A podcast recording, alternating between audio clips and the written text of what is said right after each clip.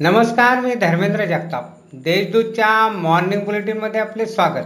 आज बारा मार्च ऐकूया धुळे जिल्ह्यातील काही ठळक घडामोडी. शिंदखेडा तालुक्यातील महसर येथील शेतकऱ्याने कर्जबाजारीपणामुळे गुरुवारी स्वतःच्या खळ्यात पत्र्याच्या शेडमधील लोखंडी खांब्याला दोऱ्याने गळपास घेऊन आत्महत्या केली.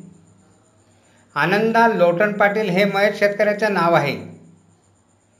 कोरोना विषाणूची साखळी खंडित करण्यासाठी जिल्ह्यातील सर्व आठवडे बाजार एकतीस मार्चपर्यंत बंद ठेवण्याचे आदेश जिल्हाधिकारी दिलीप जगदाळे यांनी दिले आहेत. पाणीपुरवठा करण्यासाठी मुख्य स्रोत असलेल्या तापी पाणीपुरवठा योजनेची जलवाहिनी फुटल्याने धुळ्याचा पाणीपुरवठा विस्कळीत झाला आहे. महापालिका प्रशासनाने दुरुस्तीचे काम हाती घेतले आहे. धुळ्यातील नकाने रोडवरील शारदा नेत्रालयात चार कर्मचारी कोरोना बाधित असतानाही ओपीडी सुरू ठेवल्यामुळे महापालिकेने शारदा नेत्रालय अठ्ठेचाळीस तासांसाठी सील केले आहे. साक्री तालुक्यातील भांडणे शिवारातील ठाकरे मंगल कार्यालयात एका विवाह सोहळ्यात चारशे पन्नासपेक्षा जास्त वऱ्हाडी आढळून आले.